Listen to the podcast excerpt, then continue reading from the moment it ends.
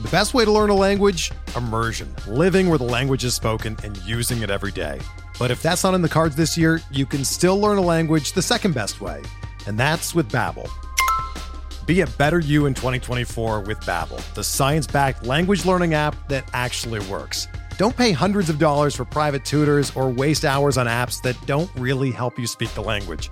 Babbel's quick 10-minute lessons are handcrafted by over 200 language experts and help you start speaking a new language in as little as 3 weeks. Babbel's designed by real people for real conversations, and their tips and tools are approachable, accessible, rooted in real-life situations and delivered with conversation-based teaching so you're ready to practice what you've learned in the real world. Here's a special limited time deal for our listeners. Right now, get up to 60% off your Babbel subscription at babbel.com slash bluewire. That's 60% off at babbel.com slash bluewire, spelled B-A-B-B-E-L dot com slash bluewire. Rules and restrictions apply. Hey there. Welcome to Nick Pollack and Friends, where I talk to people I know and who you should know. This week is Jason Collette. Ah, he labeled himself as Scooter inside of StreamYard right now, which is absolutely hilarious and such a good representation of his character and makes me so excited to talk to him today. Jason, uh, thanks for being here today, man. Yeah, thanks for having me on, man. Good to see you. Cracks me up like a scooter. My God. Okay. Uh, we'll we'll get into that in a bit. Um, but as you guys know, listening to to this podcast, this is a show not about fantasy baseball, and uh, it's more of expression of everyone that's involved in it are people, and there's so much more to all of us than just talking about you know the Tampa Bay Rays or who the sleepers are this year. And uh, first and foremost, I really want you to talk about all the things you're doing now. Uh, where people can find you and just uh, all the all the places uh, where they uh, you know where your tendrils have spread through the years. Sure, it's a little uh, more funneled these days, uh, mm-hmm. but you know, I most Sundays I'm on the Sleeper and the Bust podcast with Justin Mason. Typically, a rotating guest will join us. We didn't do this past weekend for Mother's Day, which was great because I spent the day cooking brunch and dinner, and I was like, "Are we please? We're taking the day off." Because yeah, oh, I'm like, wow. "Awesome."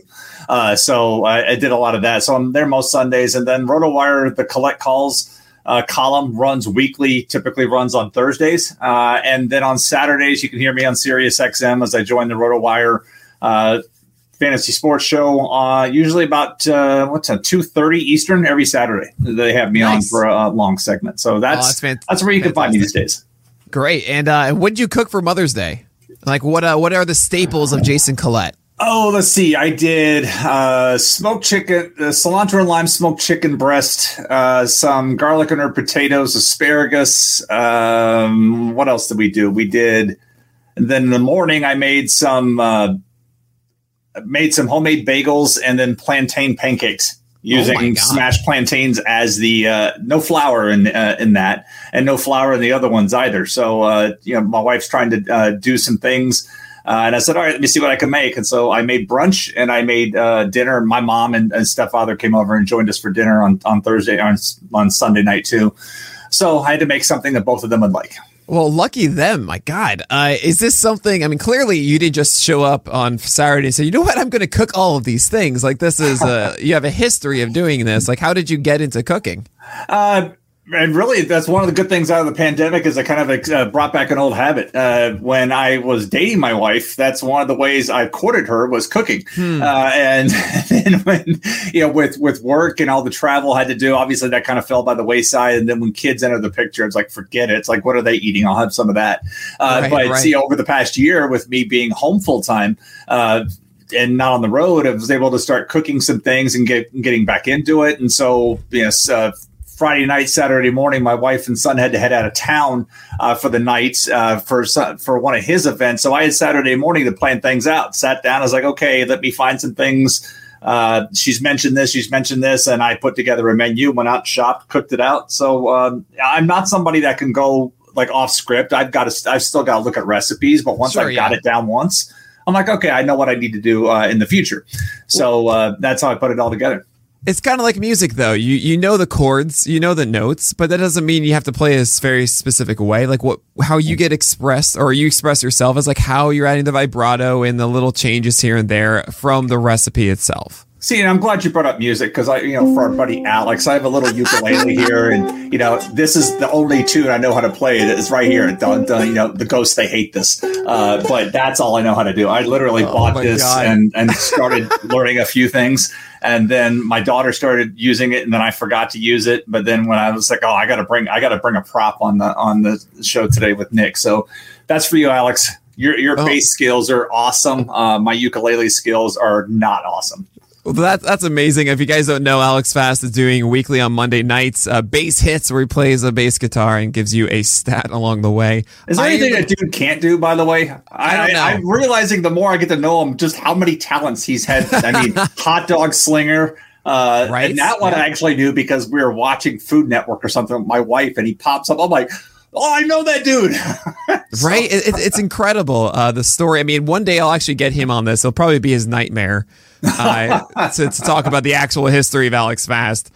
Um, but uh, but yeah, I'm the producer of that show. I'm the one that lifts the uh, the boom mic with a with a squeak every single time. I'm very proud of my addition to the bass hits. But no, that was a wonderful ukulele. Uh, I don't have a, a a catchy name for it yet, but maybe um, I, I can get there later on. You're good Um, at actually- catchy names. I trust you. Well, you call it Bob. It's your Bob Uke, of course.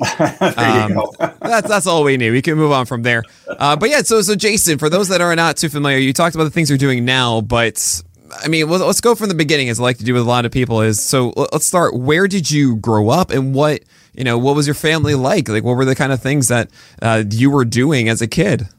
So yeah, I have a, a kind of convoluted family history. Like my my parents were high school sweethearts, got married young, divorced young. Uh, and, But I, you know, uh, from from DC area. Then my uh, my parents moved to Florida to follow uh, my dad's parents, uh, and then so I, I grew up in Florida and Kissimmee as it was developing into uh, as Disney put its footprint down you know, I was born in 72. I moved to Kissimmee in 75. And, uh, yeah, and so as Kissimmee started blowing up, as Disney started getting bigger, obviously, and then, uh, went to go live with my dad in Texas. So I moved to, moved to Houston, uh, as third grader and stayed there until the end of my uh, freshman year in high school, came back to Florida, uh, where I stayed until I relocated, uh, to North Carolina in 2014. But so, you know, bounced around a little bit between divorced parents, uh, but, you know, there's pluses and minuses on, on both sides. You know, growing up, being able to spend formative years in Texas was great. You know, this was the 80s. So I had, you know, I, I came in just as the Astros were losing to the Phillies in the 1980 postseason, but I got to enjoy the, uh, the, the Houston Cougars basketball team uh, making it to the making it to the Final Four and losing to NC State and losing to to Georgetown. Yeah, I got to enjoy the Astros uh, in the 1986 postseason run. Um, the Oilers were never good. Uh, in fact, never went to an Oilers game. Uh, I got to enjoy the Rockets when they got into the when they got into the uh, NBA championship and lost to the Celtics. Uh, you know, a lot of lot of fun time, and that's really where I became a big sports fan because there's a lot going on in Houston at that time. So when I moved to when I came back to Florida, there was nothing. It's like the Magic didn't exist yet. I'm, I'm old, guys. You know, I turned 49 in September. Uh, so the the Magic didn't exist yet, and the Tampa Bay Bucks were there. But you know, my whole family's from DC. It's all about Washington. Uh, and Sure. back then, we were actually proud of the franchise because uh, of Joe Gibbs and everything, and not the not the dumpster fire that Dan Snyder's turned it into now. Um, so the Bucks were just nothing, and the Dolphins were nothing. Didn't care about them, uh, and we didn't have baseball. And the only baseball Yeah, we had right. was minor league and spring training, and that was it. Uh, and it's not like you could just watch games. And I was like, okay, I'm not watching the Braves on TBS because this was back in the days when it was the Astros and the Braves were both in the NL West. So it's like, I hate the Braves. Really hated Dale Murphy. The guy seemed like hit 800 against the Astros. Uh, so I didn't watch them. And then you know, when the Marlins came about, I'm like, nope, I already have a National League team. Forget about it. And so people ask me, how do you get to be, how did you become a Tampa Bay fan? It's because there was American League Baseball accessible to me as an adult for the first time. And we never even went to Texas to go see the Rangers. We didn't drive up there to go see the Rangers play when I lived in Texas because my dad just hated traffic. So he's like, I'm not going to Dallas for anything. uh, and uh, so that's, you know, that's, that's really how I became a big sports fan. Houston had a big uh, footprint on me, even though uh, I really don't have any allegiances to any of those teams anymore. Right, and uh, so they arrived in uh, what was it, ninety nine and ninety seven? The Rays, Uh, the 98. Rays, 98, okay. Split the difference. Yeah, just yeah, just get the average. That's that's me right there. Um, So I so what was that like? I mean, you finally had like an American League team to root for, uh, and it wasn't easy at first rooting for the Rays. Oh God, no! It was awful. Uh, I mean, the the drive over. It was two hours from my house to Tropicana Field on a good day. Uh, and mm. it was you know, the the previous ownership didn't take care didn't take care of the place at all. We would make jokes like our shoes would get stuck on the floor. I mean, they really just didn't clean the place. It was awful, but it was still baseball, and it was still right. like, hey, let's go see some baseball. And so you know when different teams would come through town, uh, my, you know, my best friend and I were like, "Hey, let's go!" Uh, or you know, sometimes we'd have caravans of folks. I remember one particular game uh, where a bunch of us we were still you know I was at the time I was a teacher. I was teaching uh, when the when the Rays came in I was in middle I was middle school at that time. So I was teaching middle school and a bunch of us were doing summer school and I was like hey the Rays are playing the A's. Let's go over. It's like thirsty Thursday. Somebody draws the short straw they're the driver. Uh, and so eight of us piled into like this Ford Expedition, and we go over, and like Ben Grieve is playing right field, uh, and like we're heckling Ben Grieve all night. Somebody one time Ben Grieve was called the next Ted Williams I think. Oh, I remember this. I remember right? like and, baseball cards. Ben Grieve, you had to get them. Yeah, oh, yeah, yeah. And my best friend let him have it for like seven innings uh, about it. But oh, wow. we and then uh, on the drive home, we got stuck behind a rolling roadblock on I four. We didn't make it back to Orlando until five thirty in the morning, and summer school started at seven thirty. We had literally been up the entire day. And so that was not a pretty day of summer school the next day. But that's what we did to go watch baseball. We wanted to go and and, and drive over and, and see things. And then, you know, uh, then they started playing a couple of series, uh, one series a year at Wide World of Sports on Disney. So I was like, hey, I don't have to go to I don't have to go to St. Pete to see the Rays play. I can just go down the road on Disney. And so in, in 07 and 08, I think they played Toronto. Well, one time it was Toronto, one time it was Texas, but they played at Disney. Um, uh, and it just made it easier. So I just started going to games more frequently. You know, my my first child, my son, was born in 05, and I took him to his first game that summer. Uh, but you know, as he got older, the place got better and better, and uh, it just became an enjoyable place. It's, you know, it never there's no rainouts. Like I'm going to a Charlotte Knights game tonight here at home, uh, and I'm hoping it doesn't rain. Uh, but I'm not right. used to that. Having grew up in, grew up in the Astrodome, and then with the Tropicana Field, yeah, rainouts are yeah. just a foreign concept to me. So it really drives me nuts um, when I make a make plans to go to a game, and I was like, oh man, I got to worry about the weather. Uh, next weekend, I'm going to Cleveland. I've never been to a baseball game in Cleveland. Cleveland mm-hmm. and Kansas City and Texas are the final three parks I have to make it to. I'm going to Texas for the Rays series next month. Uh, and Cleveland, I, was, I had some uh, miles that were going to expire. So I'm going flying up Saturday morning, going to the game on the 22nd, and flying home the next morning. That's it. But uh, I have to wow. worry about if it rains out. Then I'm like, I don't. I'm still going to go to the stadium, go in, scan my ticket, be like, okay, I was here because uh, yeah, right, right, I, I right. wanted to see it. Man, I have. I'm so jealous. I've been to.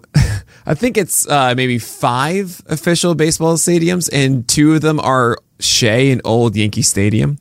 I never made uh, it to Shea. I went to Old Yankee. I went to Old Yankee, like, Old Baltimore, okay, Old Miami, uh, Old Atlanta, and uh, what am I missing? Well, I feel like I'm cheating oh. because it's it's just been Coors. Um, like I was, I uh, were you? Uh, did you? You were you able to make? I don't think you were in 2018 to the Fangraphs meetup in no. Colorado, right? No. Um, so I, I was able to go to Coors Field for that, and then I've been to Citi Field and Yankee Stadium, right? And that's really it. And it's so sad. Like even when I was in college, I didn't get a chance to go off to Fenway because when I was in uh, Brandeis outside of Boston, mm-hmm. because I was only really there for you know two months of the season, and in September it was already all sold out and all that kind of thing. Right. I just couldn't go. And oh, it, it's it's I hear like oh yeah, I've been to every stadium and stuff. It's just yes, I gotta I gotta find a way to do that at some point in my life um, it, it's just such a beauty of going to these stadiums. I mean, even like going to the minor league stadium for the uh, the Pirates, uh, the last spring training 2019 mm-hmm. was just or 2020 rather was just so. It's like right, it's a new experience. It's a new park. It has its own perks, even though it's minor leagues. It's still just or really spring training. It was amazing. It was fantastic. And uh, it's you've been to all these parks. I mean, you know which ones are the best ones now, right? I mean, PNC Park, for example, is that as good as everyone says? It really is. I mean, the views are amazing. Uh, I took my son there. His his birthday is July 13th. Uh, and you know, before all the craziness hit in, we'd always try to schedule somewhere to go. Uh, and one year we we went to Baltimore to go see the the Rays play the Orioles for two games, and then drove over after the day game Saturday to Pittsburgh and saw the Sunday game uh, Pittsburgh versus maybe it was San Francisco. It was Jameson Taillon T-shirt giveaway day, and that's what Oh, I remember yeah. about Let's it. go. The Uh, best and day. It was nice. I mean, it's a really nice park. Uh, you get up in the shade, and uh, it, was- it was just really nice. And some of them had changed. Like I've been to Coors Field a few times, and my my last trip, you know, the whole upper deck right field feels like a giant singles bar now. It's got fire pits. and, That's where we know, were, right? Yeah. Captain's quarters or whatever they called it. Yep. Yeah, captain's Back in the day, it was it was regular bleachers and all, but last time I was there, I was like, man, this place is completely changed. Yeah, uh, and so you know, some of them, I, I uh, two years ago, I made it out to. I, I was able to go to like the the contrast. I went to a game at Oakland and a game at San Diego on the same trip. Uh, on the Oh, same wow. business trip, and I had been to San Diego a couple of times, but Oakland that, that was definitely a one and done situation. No Yep. desire to go back there again, uh, unless they get a new park. I'll go back there when they get a new one, but I have seen enough of, I- of the current. I always find it so strange that you have stadiums that close off part of their seating. Yeah. You know, Th- that just never seems right to me.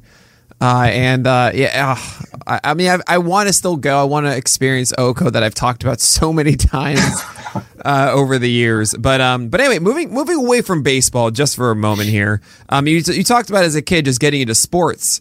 Um, but did you always see yourself writing about sports and being a teacher when you were younger?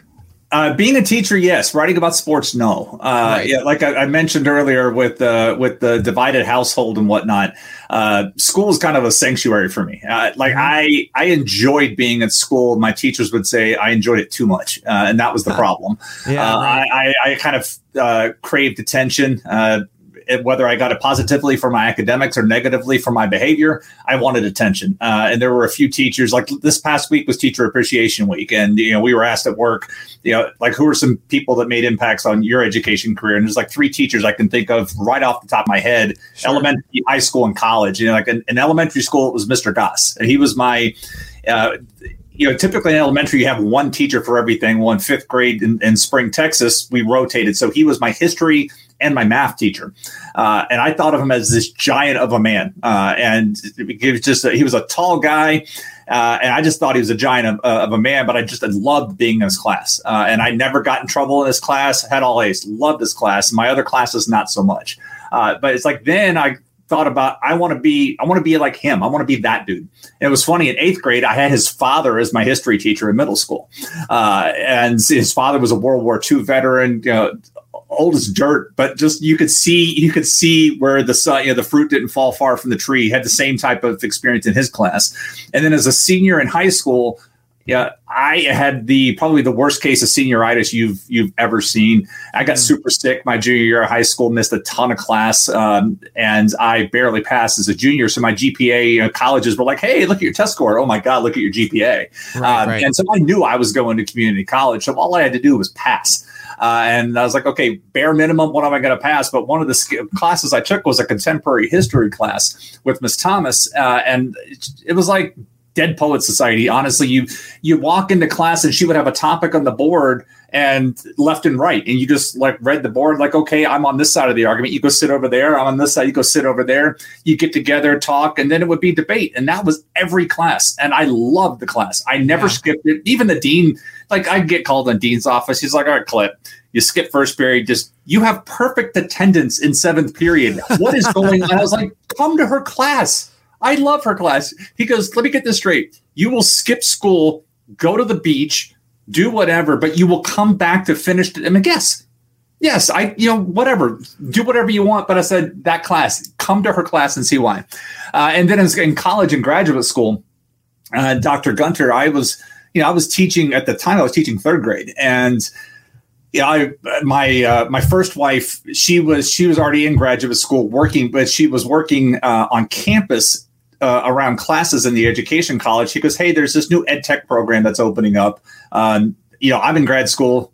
We should do grad school together." I was like, "Oh, oh, oh, fine." Uh, so I, I got in there, and then I was like, I loved it right away because we were a cohort of 18 people and it was adults. You know, I spent my entire day talking to eight year olds uh, and, and, and, you know, at, at a very challenging school, um, you know, lowest performing school. And I, uh, that was my day. And so I was like, ooh, adult interaction. Right, uh, right. And they had just started doing online learning uh, for some things. I was like, no, no, no, I'm coming to campus. I live near campus, but I was like, I need adult interaction. I need to be able to talk with adults. But, you know, with her, you know, she saw, she knew what I was doing and she leveraged my strength. She tolerated my, uh, you know my ability that you know that desire to seek out attention never really went away. But i ended up with straight a's all the way through graduate school. Uh, and she was my instructor for all but two of my classes.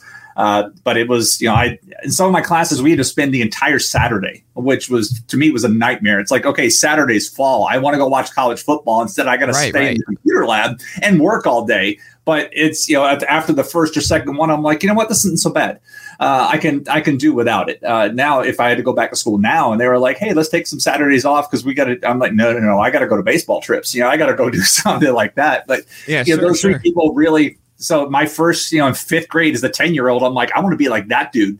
And I mentioned him being a tall dude because my brother had him as a fifth grader. When I went back for like meet the teacher, I was taller than him. By the time I was in eighth grade, I was taller than that guy. But in fifth grade, I was like looking up to him. And in eighth Yeah. grade, he and I were, I was just slightly taller than him. Uh, Yeah, you then, were but- looking up figuratively and literally. exactly. Exactly. Yeah. So that, that's wonderful. So I mean, so that's what you do now, right? You, you are you are a teacher. That is, uh, you know, through the day. I, remember. Well, no, a little different. I mean, now I'm still in the education space, but uh, I was able to take that, take the graduate degree, uh, the master's in ed tech, and apply it to the business side. So I, st- I did stay in education and, and the public side of things until 2005, and then made the jump over to the private sector to work uh, on the on the business side of things. So now. Gotcha. Uh, now I work uh, in a digital solutions capacity uh, and and help lead a team that talks to others about integrating digital solutions into their ecosystem. So if somebody says, "Hey, I'm interested in your curriculum. We use Canvas or we use Schoology, we use Google Classroom, uh, and this is how our students authenticate to get into our environment. How can you and how can you all work with us?" I work with that team that makes that possible. Uh, you know, we give information, uh, do some hands-on work with some places, self-service some models in the other. But I work in that mostly pre-sales capacity uh, alongside of our sales folks because our sales folks, uh, you know, anybody sale, they have a big book bag and they have to know a lot about it, certain things. So they have that, yeah, they have a, a broad knowledge, but they lack the depth uh, in, in most areas. And my team is the depth in that technical area, which is becoming uh, more important by the week. Uh, obviously, Right. the pandemic really surfaced that, uh, and I always say, you you know, pandemic put a spotlight on on how you were doing this, and if you were doing it really yeah. well, you looked great. And if you weren't ready, uh, it was the other direction. Yeah. Uh, and you know, my team's been really busy uh, since March of 2020 uh, with that. But you know, that's that's that's my job these days. Yeah, I'm, I'm sure it's good busy too. I mean, you know, a lot of us uh, during the quarantine felt this weird lack of purpose. You know, I remember specifically once the, the season was delayed. I remember the next day, you know, kind of exhausting all my thoughts about it. I put out like the definitive guide for the shortened season kind of mm-hmm. thing, and then after that, I just thought, what do, what do I do? You know, it's it's we're just waiting, twiddling our thumbs. Sure, we have a plan for when things might get back into motion, but then it's just it- you lose a sense of direction. And I imagine for you, it's like yeah, it, it, in some ways it was high gear for you. Uh, and more intense because of that, because you had to you know, coordinate everybody else and get them up to speed as quickly as possible. Yeah, it absolutely was. I mean, I, you, when you put yourself, I always like to put myself in the shoes of the people I'm helping. Uh, and it's quite easy for me because A, I was a teacher, uh, but then I have Right. close family members that still are. I have a, a I have one cousin who's an elementary school principal in Denver. I have another one who's a high school teacher in Peoria, Arizona. I have uh, my sister in law is this year was her first year teaching. She went back to school, got her degree, and she's teaching kindergarten uh, in the neighboring school districts. Like this year was her first year. So I have you know very uh, relevant stories plus my own experience which is in the background but i'm still you know i've been in the, i've been in the education space my entire professional career uh, so i try to put myself in their shoes and when you when you get told on like friday hey next week we're virtual instruction and here's your logins have fun you get no training. Uh, uh, I would imagine it much like, hey, pitchers, here's a bat, go up there and hit. Yeah, right. Uh, oh, you know. that, that's so uh, I, I, I put the so I was spending a lot of time, and it was really all hands on deck thing. So you know, there were a lot of uh, educators around the country that were getting replies from Jason C at tech support. You know, I was jumping in, going into tickets, and and and yeah. Since I, I didn't have any baseball to write about, I, I could spend my time and do more and writing technical notes. And so I, you know, I was I was just answering things and and putting my efforts into there. But I was just Jason C from tech support even though I have senior director in my title, and I can't tell you the last time I had touched a technical support ticket before March 2020, but it was all hands on deck when I looked at that. And, you know, you could just feel the, the, the pain coming through some of the cases because everybody just had this massive change of workflow dumped well, on their desk with with very little preparation.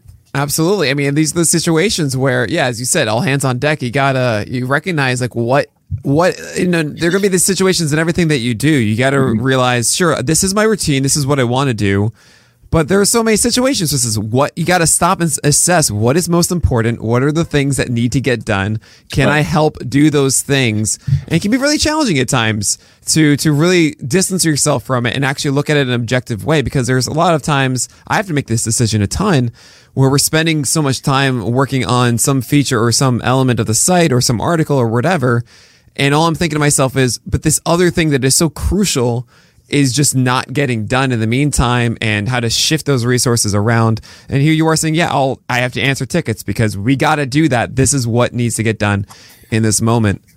It's, it's, it's, it's a, it's a tough balance to have, but it's very important to, to understand that yes, you can, take yourself out of autopilot every so often to really reassess what's going on. Um, also, you mentioned some teachers. I, I, couldn't help but think of, you know, Miss Clary, for example, my 10th grade English teacher who I actually knew through the camp at my school, mm-hmm. who, uh, which some people are going to think that like I would dislike her for this, but I think it just spoke to the relationship I had with her. Um, was I remember in the middle of class, I was saying something and she stopped me and said, enunciate, Nick and because I have a lazy tongue, and it's something that I very much passively just uh, don't distinguish, like my D's and T's. I don't say them in, in mm-hmm. words often, just kind of slur it all. And boy, you hear it now, but back then, much worse.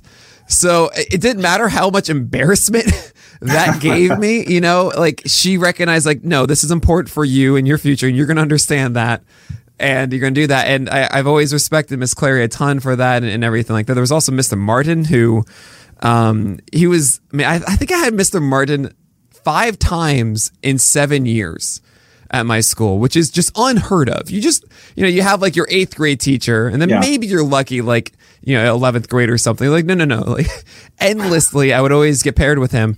And uh, I remember distinctly him, um, I think it was sixth grade or seventh grade. Uh, I wrote some story about something and it wasn't very good. You know, I was I was a terrible writer, and my parents were concerned. And in the parent teacher conference, Mr. Martin, who I always think of him kind of like Orson Welles, and and, and that's just kind of who he was. Mm-hmm. Just nodded his head with his pocket watch. He had a pocket watch. And oh wow! The little vet, the vest and everything, the kind of slick back hair. But uh, it was just oh, I loved him. Um, he would say, "It will come, it will come." You know, that's what he would tell my parents. And I mean, I wouldn't call myself, you know, an amazing Pulitzer Prize winning author or writer or anything close to that. But man, if you read some of the things back then, I can understand why my parents were terrified. And Mr. Martin always believed in me. Um, and worked with me through all of that. And I just have so much to thank for him and just how kind he was. And uh, it, it, it would have those kind of discourses all the time in class. Like it didn't, it never felt like this was uh, you know, we had to learn this thing. It was just, mm-hmm. hey, let's just all talk it out. And how do you feel about this? And this happened in this story. What do you think this means? And it, it was just very, Mr. Martin was the best. He would nod his head back and forth in this, yes, mm, absolutely. ah, it was uh, a great teacher is just a wonderful, wonderful thing that they never leave you. And, you know, I, I know this sounds very sappy, but yeah, we got to give more respect to them, those that really actually spend their time out of their way to. Yeah, make it's, it's sad they get a week teacher appreciation week. It's like why can't it be a month? I, I yeah, know some right. parents are listening, going, "I got to buy gifts for my." I'm like, I get that. Yeah, it's you know, Teacher Appreciation Week was always fun when the gift cards would come in or the coffee mugs, or every now and then one of the dads would bring in a box that was wrapped up. I'd open it up, there'd be a 12 pack of beer. I'm like, yes, thank you so much for that. Uh, so, yeah, they would uh, sneak alcohol on campus for me and, and say, you know, don't open this on campus. So I knew exactly what it was. Yes. oh, man. I've, uh, yeah, I, have been given gifts as like a, a basketball coach or even like as a camp counselor. Um, mm-hmm. Well, maybe not as a camp counselor, but definitely like open this later. Yeah. I'm like, ah, okay, yes, thank you, thank you so much, parent. Uh, you understand. Um, I know this is going to be a really controversial thing I'm about to say, but it still bothers me so much that, considering how much we understand, we've like witnessed this and we see this of the impacts that teachers have on on development. And if there's anything that I think everyone listening and whatever will be unified on is yes, child development is one of the most important things for for this entire country and all that kind of stuff. Right. Um, I don't think anyone will protest about that. Um, it all comes down to teaching, and I still just I can't help but wonder like why aren't teachers the highest paid job like in America kind of you know like why that what we should do is we should be weeding as much out like the ones that are bad influences and are phoning yeah. it in and encouraging there's so many people that would be incredible teachers that don't because it's just you know they're too there's all these other opportunities that just pay better and uh, better scenarios and it's just right why we should be funneling them into this profession yeah. so or, or people, of everybody yeah. or people that were passionate out. about education you know all other people right. that were passionate about education leave education right. because you know i spent you know, here's here's full transparency i had 10 years in the school system with a master's degree, and I left the school system making thirty six thousand two hundred dollars in two thousand five. It's it's unbelievable. I had friends that didn't go to college uh, that were making more than me uh, in different professions. And I'm not trying to slight different professions, but like I had no, no, six no, yeah. years of education put into my craft, and I was making less money. And after 10 years, and it was just like this, and I was like, I can't take it. I, I had my breaking point. I was like, I can't do this anymore. Uh, you know, when you've got two sets of graduate loans to pay off, one for, you know, one for my uh, then wife, one for me, it's just like, I can't do it.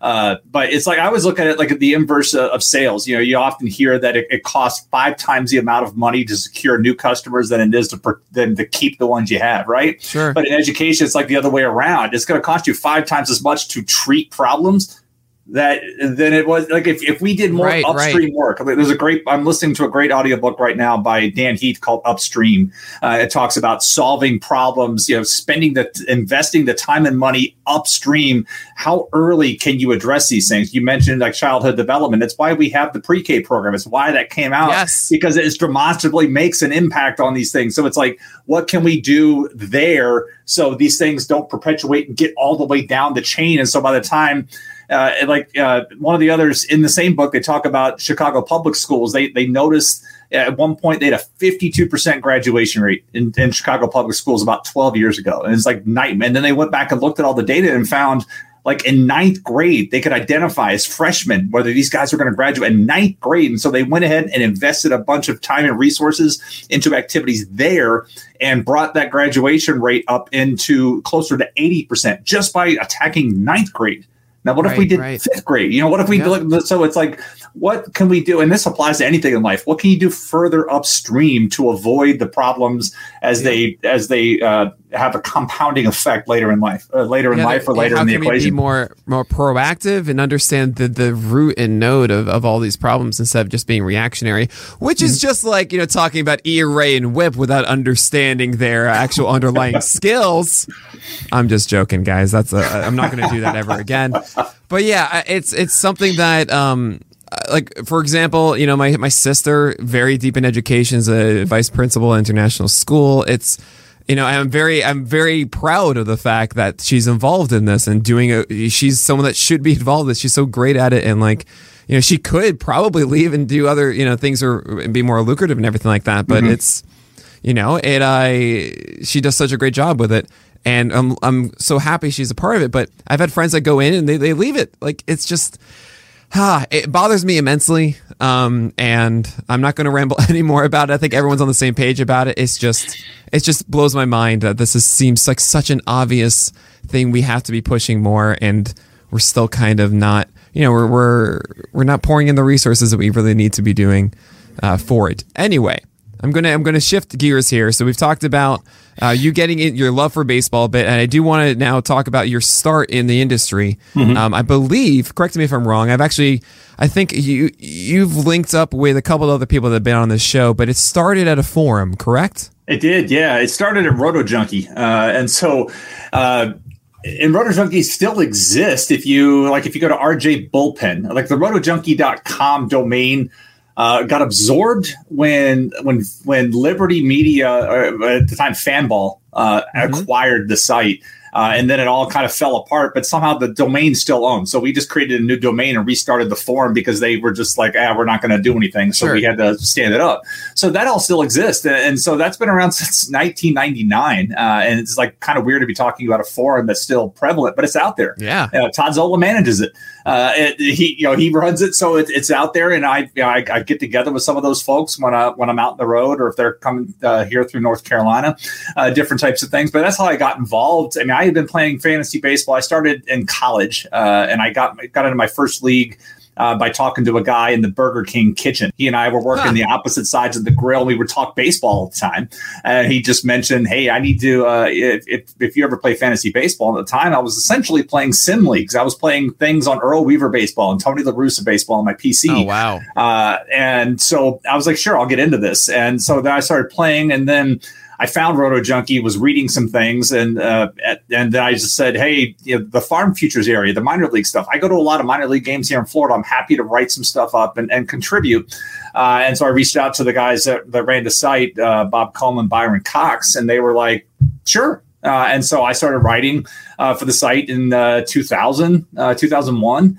And have been in, in since, and that's that's really. I mean, I've been writing regularly now about twenty years. that's, really, it's it. really incredible, Jason. Um, and I remember even. Uh, yeah, I mean, I've, I've, I've said this about a lot of people in the industry, which should be no surprise. But um, I remember my very first interaction with you. I don't know if you remember this. Um, back in 2000, I want to say it was 15 or 16, maybe 16. Um, one of my writers, Ian Post, did an article about Jake Faria. Uh, yes. A big, a big GIF breakdown about everything that he's been doing. Um, really, really great piece by Ian. And we saw that Jacob Faria's fiance liked it on Twitter, which, oh man. And then all of a sudden, Jacob Faria saw it.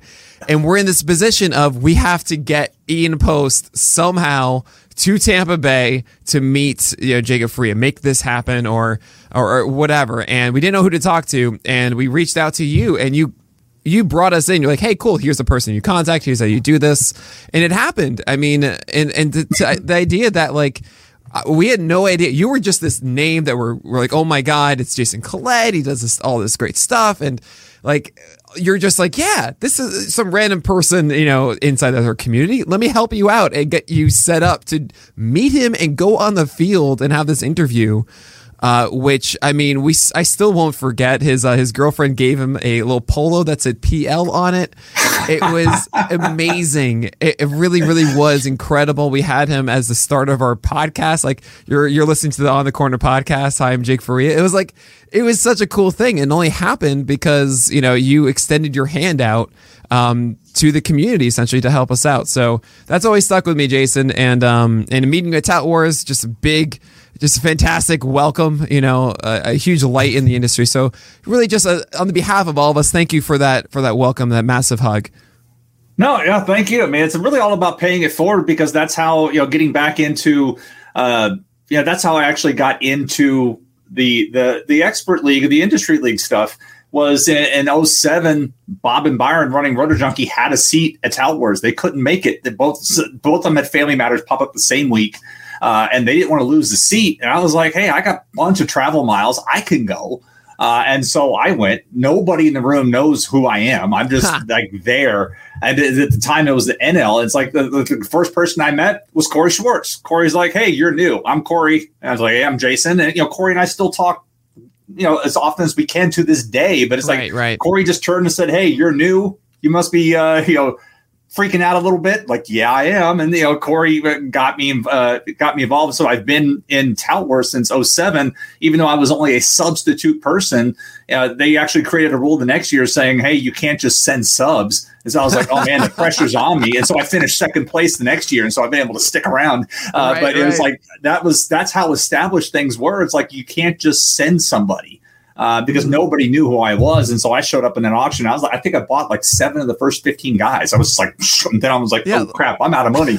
uh, but I was, I mean, literally like I, I what am I doing here? I, ca- I can't believe I, I, can't believe I'm in this room. I mean, I read these these are the results that I've been consuming for years, and here I am drafting against these guys. Ugh. Yeah, this is how I this is how I feel every single time. So I, I, completely understand where you come from with this. I mean, yeah. It, so this is 14, 15 years you've been doing Tout Wars now. Yeah. Um, and I, I, I guess I think one thing that I'm sure a lot of people we're curious about and been asking a lot of uh, a lot of our guests about this is you know what outside of say like just continue to write and continue to learn those kind of things what are the little the little elements of writing and being inside this industry that you would pass on to anyone that's just starting right now um, read other people, uh, and it's just you may not. I'd like I'd like trying to learn different styles and, and, different things that people are doing, and so I try to read quite a bit, and I also try to tie in different different elements. As I mentioned earlier, I was listening to the book by Dan Heath called Upstream.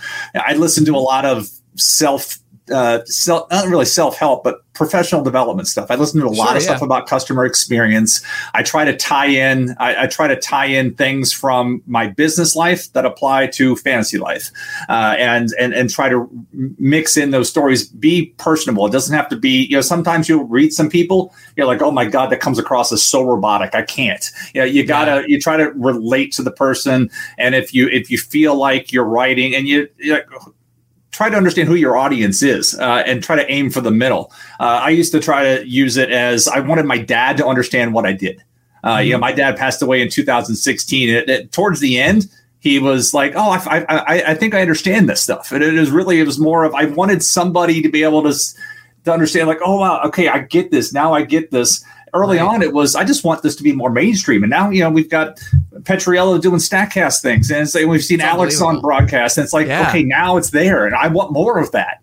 Uh, right. But the only way that's going to happen is, is if like if we as a collective continue to speak to the masses rather than the niche uh, the niche uh, audience. So it's like we have to, and some people, oh, you're dumbing it down. Well, no, that's on the writer. You don't have to dumb it down. You just have to explain yourself better and, and look for the healthy balance between um, air quotes dumbing it down or uh, or trying to say yeah, I need I need you to understand this concept and how can you do that without being too verbose or turning into a five paragraph defense uh, of uh, yeah. ERA estimates. You, you know, know, what? Yeah, what you're talking about is actually a discussion um, we had inside of the PL Plus Discord a bit, which I thought I think is a really really tough one. Is here we are, we're in this bubble of understanding, as you're saying, like XFIP and FIP, and you know, understanding swing strike rates and CSW and OBP and everything, all this stuff that is just so overwhelming to the casual listener.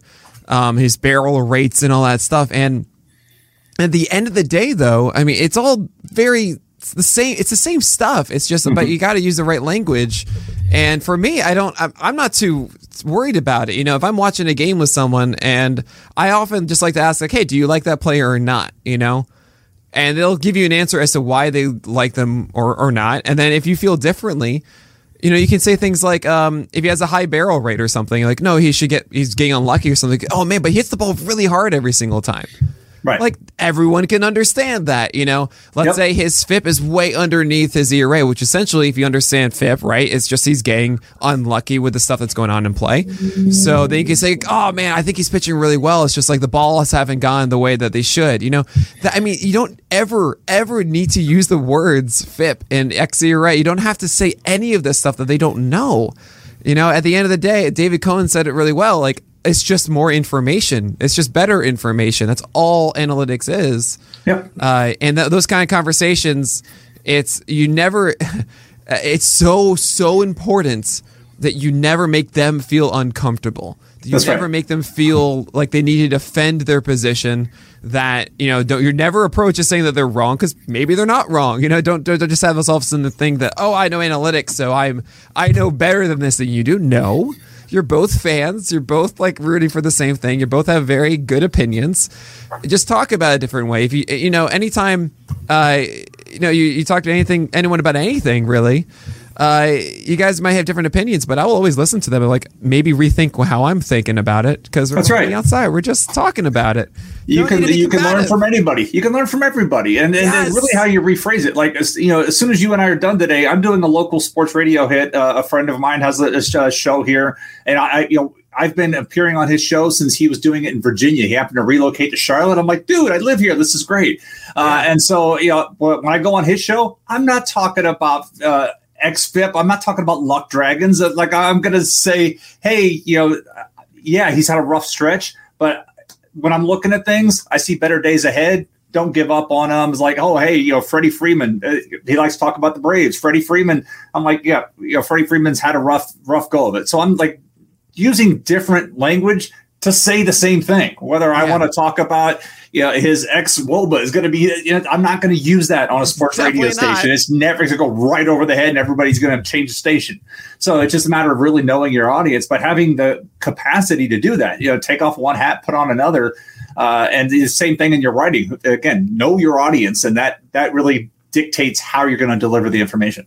Absolutely, and uh, and and I think it's very important to realize too. I know it's easy for us to say, "Okay, this is who this guy is," and for someone else to say, "This guy is not that," and we just go, "Oh, how dare you say that?" You know, let me tell you why you're wrong. Like, just let's let's start it off by thinking, okay, maybe they're not wrong, Right. and like let's actually just talk about it as opposed to I need to convince you otherwise. Probing questions. All right, tell me why this guy is Yeah, this. Yeah, don't, don't try- just probing questions. That's all you got to do and don't and don't make it obvious don't make it obvious like well tell me everything about this because clearly we know the you know just just that's how you have these conversations um i mean i'm certainly trying to be better at it myself when i hear that some guy is a great pitcher i'm like do you realize that he has a 17% csw and it's not sustainable whatsoever like he's terrible But yeah, I'm no, trying to think who I, I want to say uh, that I was talking to Justin the other day, and I called somebody a Toby. He goes, "How dare you?" And I'm like, Yes. Yeah.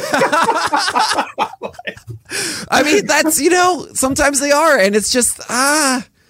they are they are a Toby. Oh man, I'm touched that you use that by the way, Jason. My God. Oh man, we got the um we have the new Toby shirts. I don't know if you know this with like it's like the Air Jordan uh, font with Toby from The Office, like a red tie pitching a baseball. "Oh, fantastic!" Oh, I love that one. It, it's so good. Um, yeah, but that that's I think that's a really good takeaway. Good piece of advice. Being like how you're writing. Make sure you're pulling things in, and you're not writing in a way that's a textbook. That it's you know it, it, you're speaking the language of the people that are listening. Um, I mean, I've said this a lot. Like I I focus on 12 teamers for a reason because that's the majority. That's what like you know you're never going to get everybody's league and stuff. If you have the baseline of a 12 teamer, you're gonna have people in 10 teamers. You're gonna have people playing NFBC. Be able to adjust from there. But Yep. 12 teamers is easily the one if you want to you know start writing and really appeal to as many people as you can. That's right. Oh man. Uh, so so now where you're at. So you said you're 49. You you have this. Uh, you have the, the the the private sector for education. You're working on uh, technology, making it easier for them to do everything inside of the, their schools. But you also write and you do podcasting. What what do you want the next steps for Jason Collette to be? Uh, honestly, I would like to do uh, more video. Not saying I have a face for video, but I do enjoy like the. Oh, format you, do. and I, I are like this whole right thing now. you've got. It's great. You got the, you got it all set up for video. because I do I do enjoy video because I we- you can include Uh, bring in some props, have some visuals. I, I like that uh, because I tend to if you, if you you know read my writing at RotoWire, yes, I use a lot of visuals, but it's like I want to make that point, and I know that some you have an attention. You know, a lot of folks have a five to seven minute attention span when it comes to reading stuff. So I want to I'll, I'll say what I have to say, but I'll show what I want to show. And when you're Right. doing that in audio only format, uh, it could be different. That's how you can get verbose. Like uh, verbose. Like back in the day when Spore and I were going three and a half hours on some of the old uh, Towers of Power podcast, is like we would get on one guy and it would go like forty five minutes just talking about Yeah. a dude. Uh, and so they go. That's kind of thing. So I would I would like to do a, a little more of that. I uh, I don't know if I could ever be like when I watched uh, again, getting back to Alex when we his old MLB Network appearance the other day. Yeah, I was like, how does a dude who doesn't do this really for a living walk into a studio and just like own the set like he did in that? Oh, I mean, he's an actor. He's a trained actor. This is like I gotta cha, cha, I know, but I mean, that's so the, uh, Fast is made for that. That he was really amazing. is like made for it, and it's it's. oh, I was so proud. Like that's a go and shine, Fast. This is what you're made to do. That was when I was watching that. I was like, you know, that's somebody who looks like he's been in the studio every day for months. And Yeah. no, like I that just to sit on a set for once, I'd be like, okay, dream. I, I you know, I, I've made it, uh, type of thing. Right. But honestly, I would like to, to do more of this. Just honestly, the schedule doesn't uh, permit for it. Yeah, I have a my as I said back in the day when I had fewer professional responsibilities and, and, and even family responsibilities, it was you know easy to like sure I'll say yes to anything. Um, Right, right. Now it's like I got to control my schedule because just like anything else, if you don't control your time, other people will do it for you, Mm-hmm. and then you've overstretched yourself, and, and then the quality of your work suffers. So I'm very strategic in who I say yes to and who I say no to, Well, uh, and when I make that today. available. Yeah, you're, I'm very touched you made it here today. That Oh, you're an auto yes man. It just really depends on the time. Get time. outta here. It Get depends on the here. time, but you're an auto yes man. Stop it! Stop it! um, but I mean, yeah. So like, I understand for me, the uh, you know, I do the Twitch streams in the morning and everything like that. Now I'm starting to really embrace this video. I mean, it's really fun. It creates a different dynamic than it used to. Of Right. it's much more free flowing. It's more about faith and just kind of yourself as a you know, you're selling yourself more. And uh, yes, you don't have as much time to really be nitty gritty in every single line, but this is yeah as you said this is kind of where everything is moving right now. Mm-hmm. and you don't have to do you know what i do which is like the two and a half morning streams or whatever. Uh, it- just the little things even like just the base hits that fast is doing. Those Yeah. little one minute things is an amazing start for anybody just trying to jump into video. You know that stuff can do great things for you and just fine tune and make it better. It doesn't really matter the first 50 or 100 or whatever. Once you get the one that is right that's really your first one, you know? Um, so just keep working at it, make sure that you're improving it and adding more details and all that kind of stuff. But look, I got to let you go. So, uh, Jason, before you do, remind everybody where they can find you, what you're doing, all that fun stuff. Sure. So on Twitter at Jason Collette, uh, it's the two L's, the two E's, a silent E at the end. Uh, every now and then there, there's a musician that has no E at the end. And so I get like, hey, Oh, Jason's no. performing a concert. I'm like, no, Jason doesn't do that. Uh, so there's that. Uh, the Sleeper and the Bust on most Sundays. And then uh, the Collette Calls column at RotoWire. Uh, it is behind a paywall, but you can do, I think it's rotowire.com forward slash radio, 10 day free trial. If you want to check it out, the, the subscription rate for in season uh, is is like three cups of coffee. It's so affordable. Yeah. Uh, and th- I'm just one of many talented writers on that staff. Uh, and so, yeah, it's worth I'm, it. Please. I'm going to tell you right out. now. I mean, at the very least, just for you know, Collette Calls, which is one of the best puns I've ever heard, but also for the fact that your sk- expected schedule for the week is just uh, unparalleled. I well, mean- that you can also take the uh, the the piece the the league piece. You can insert your leagues, and then it puts a little icon on the article. So if you're reading an article, you can click on it and say, "Oh crap, I own that player in this league," and so it allows you Right. to track uh, the the guys that you have, or it'll say, "Hey, that player's a free agent in your home league," so you can go in and, and work your fab that way. Do, so it's very. do you have a promo code so people can know that they got it through you? You know what? They don't. They don't do that. I, I've asked Oh. for it because I've asked for that. But yeah, uh, the tie. The, Just tell them. all Just tell them it was circle- Collette. to bring us all full circle, though, the Collette Calls ca- came from one of my middle school students. My middle school Oh, students were like, "Oh, collect like collect calls." I'm like, "Sure." Uh, One and so hundred C O L E C T. Oh, I remember those that's ads when I, uh. I started the column name. It's been the column name at RotoWire the entire time. Somebody think I need a name, and I'm like, "Oh, I'll just use what my former students used to say, collect calls." Uh, and so that's where the name came from. Well, uh, all right, Jason. Um, I'll be spending time with Spore actually on Friday. Looks like to do the new fireside about Luis Castillo. So I'll try and spend Oh, nice. 45 minutes on one player in your behalf there. Uh, but really, thank you so much for being a part of this. It's really awesome having you here. It's an, I mean, it was an obvious like, oh yeah, got to get Jason Collette on here right away. Um, and the, the fact that you like quickly, yes, what time? Let's do it. Let's make it happen. You're the best, Jason. Um, everyone give him a follow and, and just go get RotoWire, do the whole thing. Read uh, Collette Calls, listen to Sleeper and the Bust on Sunday with with Mason and Jason. But that wow, that have you ever mentioned that before? That's an amazing thing, Mason and Jason. Anyway, No, hadn't. Wow. what what is what is going on here? Okay, anyway, that's gonna do it for this week's edition of Nick Pollack and Friends. As always, uh, you can check this out every Wednesday morning, and I'll talk to you guys next week.